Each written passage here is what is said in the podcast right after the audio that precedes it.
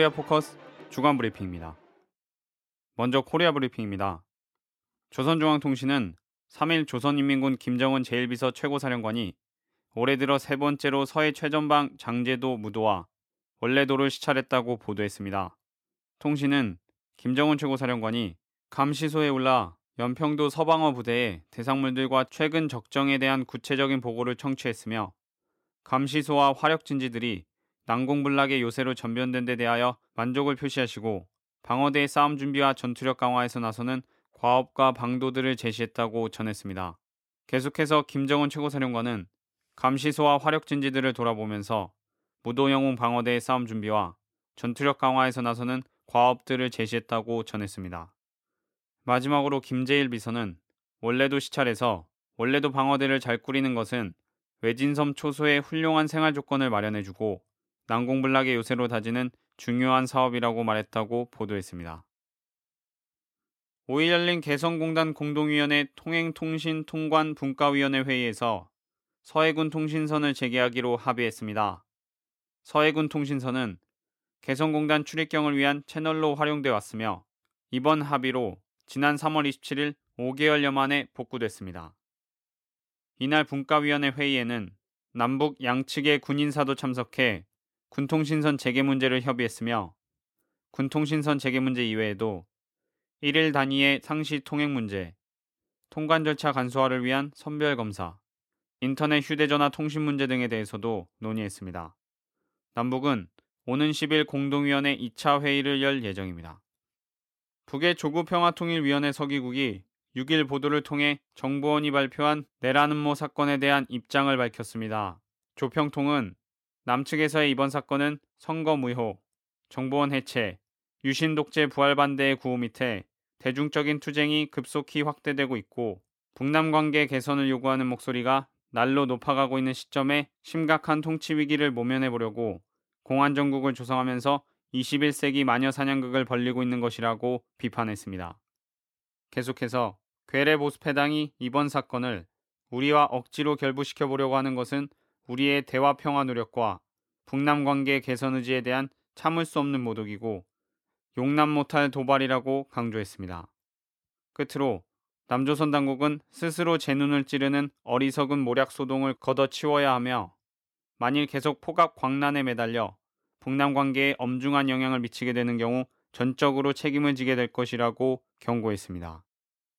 지난 8일에도 내란 음모 사건에 대해 남조선 사회의 민주화, 북남 사이의 대화와 관계 개선을 지향하는 시대의 흐름에 역행하는 또 하나의 용납 못할 대결 광대극이라고 북의 노동신문이 밝혔습니다.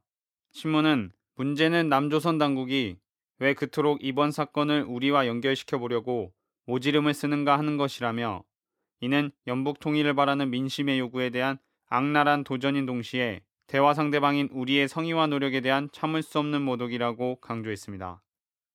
끝으로 대세의 흐름에 역행하여 북남 관계 발전에 장애를 조성하는 행위는 절대로 용납될 수 없다고 경고했습니다. 이어서 남코리아 브리핑입니다. 지난 4일 오후 3시 서울 여의도 국회에서 열린 본회의에서 통합진보당 이석기 의원 체포동의안이 통과됐습니다. 이날 국회는 정보원으로부터 내란 음모 혐의를 받고 있는 이 의원에 대한 체포동의안 처리를 위해 원포인트 본회의를 열었습니다. 본회의에서 총 289명이 참여해 무기명 비밀 투표를 한 결과 찬성 258표, 반대 14표, 기권 11표, 무효 6표로 체포동의안이 가결됐습니다. 체포동의안 가결 직후 이 의원은 한국의 민주주의 시계가 멈추고 유신 시계로 회귀했다며 한국의 정치가 실종되고 국정원의 정치가 시작됐으니 저와 통합진보당이 민주수호를 위해서 당당하고 힘차게 싸워나가겠다는 입장을 밝혔습니다. 한편 이석기 의원은 5일 내란음모 선동과 국가보안법 위반 혐의로 수원구치소에 구속 수감 중인 가운데 묵비권을 행사하고 있습니다. 헌정사상 현역 국회의원이 구속된 것은 이번이 처음입니다. 진성준 민주당 원내 부대표가 6일 이석기 의원 사태에 대한 조경태 최고위원의 민주당 책임 발언에 새누리당의 무분별한 정치 공세에 부안해동하는 것이라 하지 않을 수 없다고 말했습니다. 이는 조경태 최고위원이 같은 날 최고위원회의에서 이석기 사건에 대해 결과적으로 의도했든 의도하지 않았든 민주당의 책임이 있다고 생각한다며 새누리당의 지적에 대해 스펀지처럼 받아들이는 자세가 필요하다고 말한 것에 대한 강도 높은 비판입니다. 진성준 부대표는 당은 이명박 정권 심판과 정권 교체에 국민적 열망을 실현하기 위해 모든 민주진보 세력과 함께 힘을 모아 선거에 임했던 것이라며 이 같은 사실을 모를 리 없는 당의 최고위원이 무슨 의도로 그런 발언을 한 것인지 또 당에 어떠한 책임이 있다고 생각하는지 명백히 밝힐 것을 요구한다고 밝혔습니다. 자주통일과 민주주의를 위한 코리아 연대는 6일 성명을 통해 새누리당의 이석기 의원 제명안 제출과 민주당의 기회주의적 동요를 강하게 비난했습니다.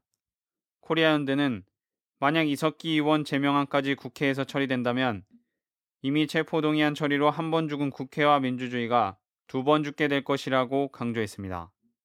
이어 오늘은 이석기 의원을 비롯한 진보당이 부활한 유신 파시즘의 희생양이 되지만 내일은 정의당이고 모레는 민주당이 되지 않으리란 보장은 어디에도 없다고 경고했습니다. 그러면서 민주당은 정의당의 반대 당론의 본을 따라 새누리당에 휘둘리지 말고 민주주의의 원칙을 수호하고 야권 연대의 기치를 고수하여야 한다고 촉구했습니다. 민주주의 수호를 위한 대학생 시국회의가 지난 2일 정부원 사태의 해결을 요구하는 전국 대학생 서명운동을 시작했습니다. 국정원 대선 개입 사건 진상규명을 위한 특별검사 실시와 국정원을 박근혜 대통령이 직접 책임져야 한다는 내용이 주요 골자입니다. 이번 서명운동은 이번 달 28일까지 벌일 예정입니다.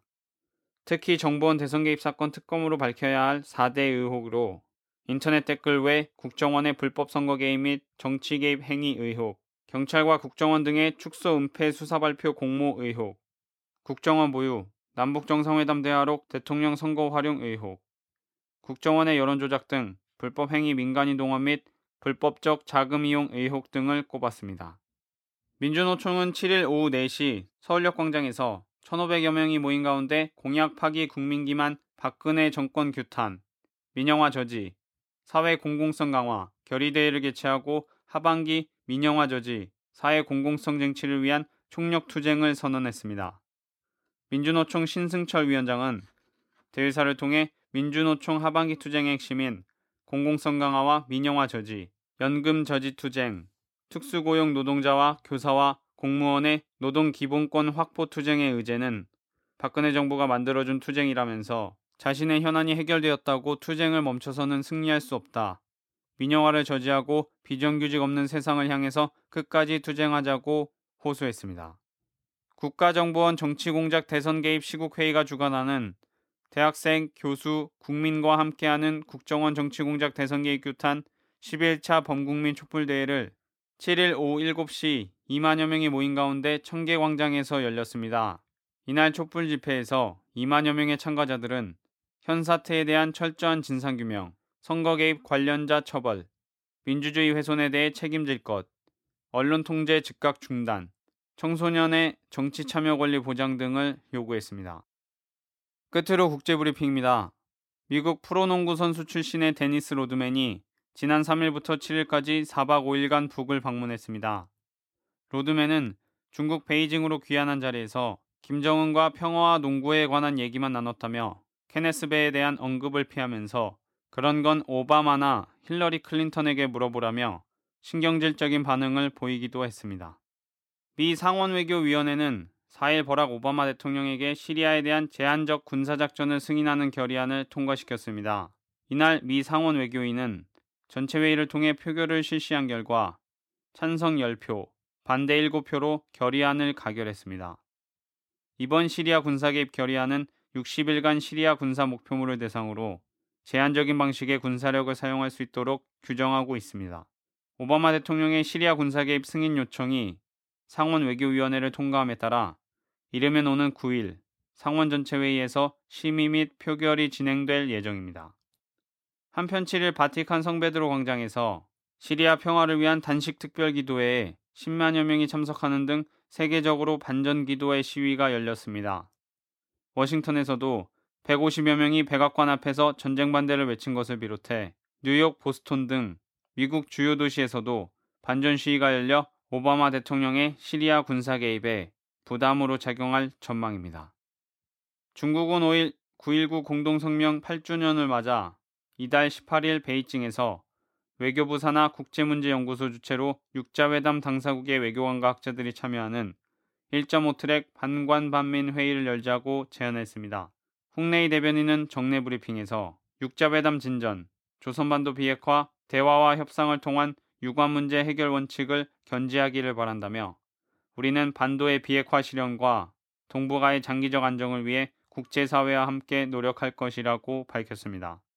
이에 북코리아는 우다웨이 특별대표의 방북 기간 자국의 육자회담 수석대표인 리영호 외무성 부상을 보내겠다는 뜻을 밝힌 반면 남코리아 정부 당국자는 중국이 대화 주선에 나서기는 했지만 현재로서는 성과를 기대하기 어려운 상황이 아니냐고 지적했습니다. 한편 대니얼 러셀 미 국무부 동아시아 태평양 차관보가 남코리아 등을 거쳐 13일부터 14일 베이징을 방문하고 미국의 육자회담 수석 대표인 글린 데이비스 대북 정책 특별 대표도 조만간 중국을 방문할 것으로 전해졌습니다. 특히 북핵 문제를 전담하는 데이비스 특별 대표는 베이징에서 우다웨이 특별 대표와 만나 육자회담 재개 가능성을 타진할 것으로 알려졌습니다. 제8차 G20 정상회의가 6일 폐막했습니다. 러시아 푸틴 대통령은 폐막 기자회견에서 시리아 사태에 대해 오바마 대통령과의 이견 차이를 밝히고 시리아에 대한 군사 공격은 유가를 상승시켜 세계 경제 성장을 저해할 것이라고 밝혔습니다.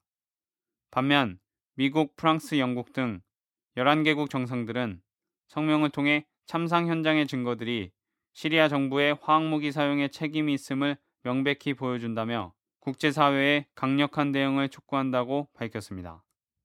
코리아 포커스 주간 브리핑이었습니다.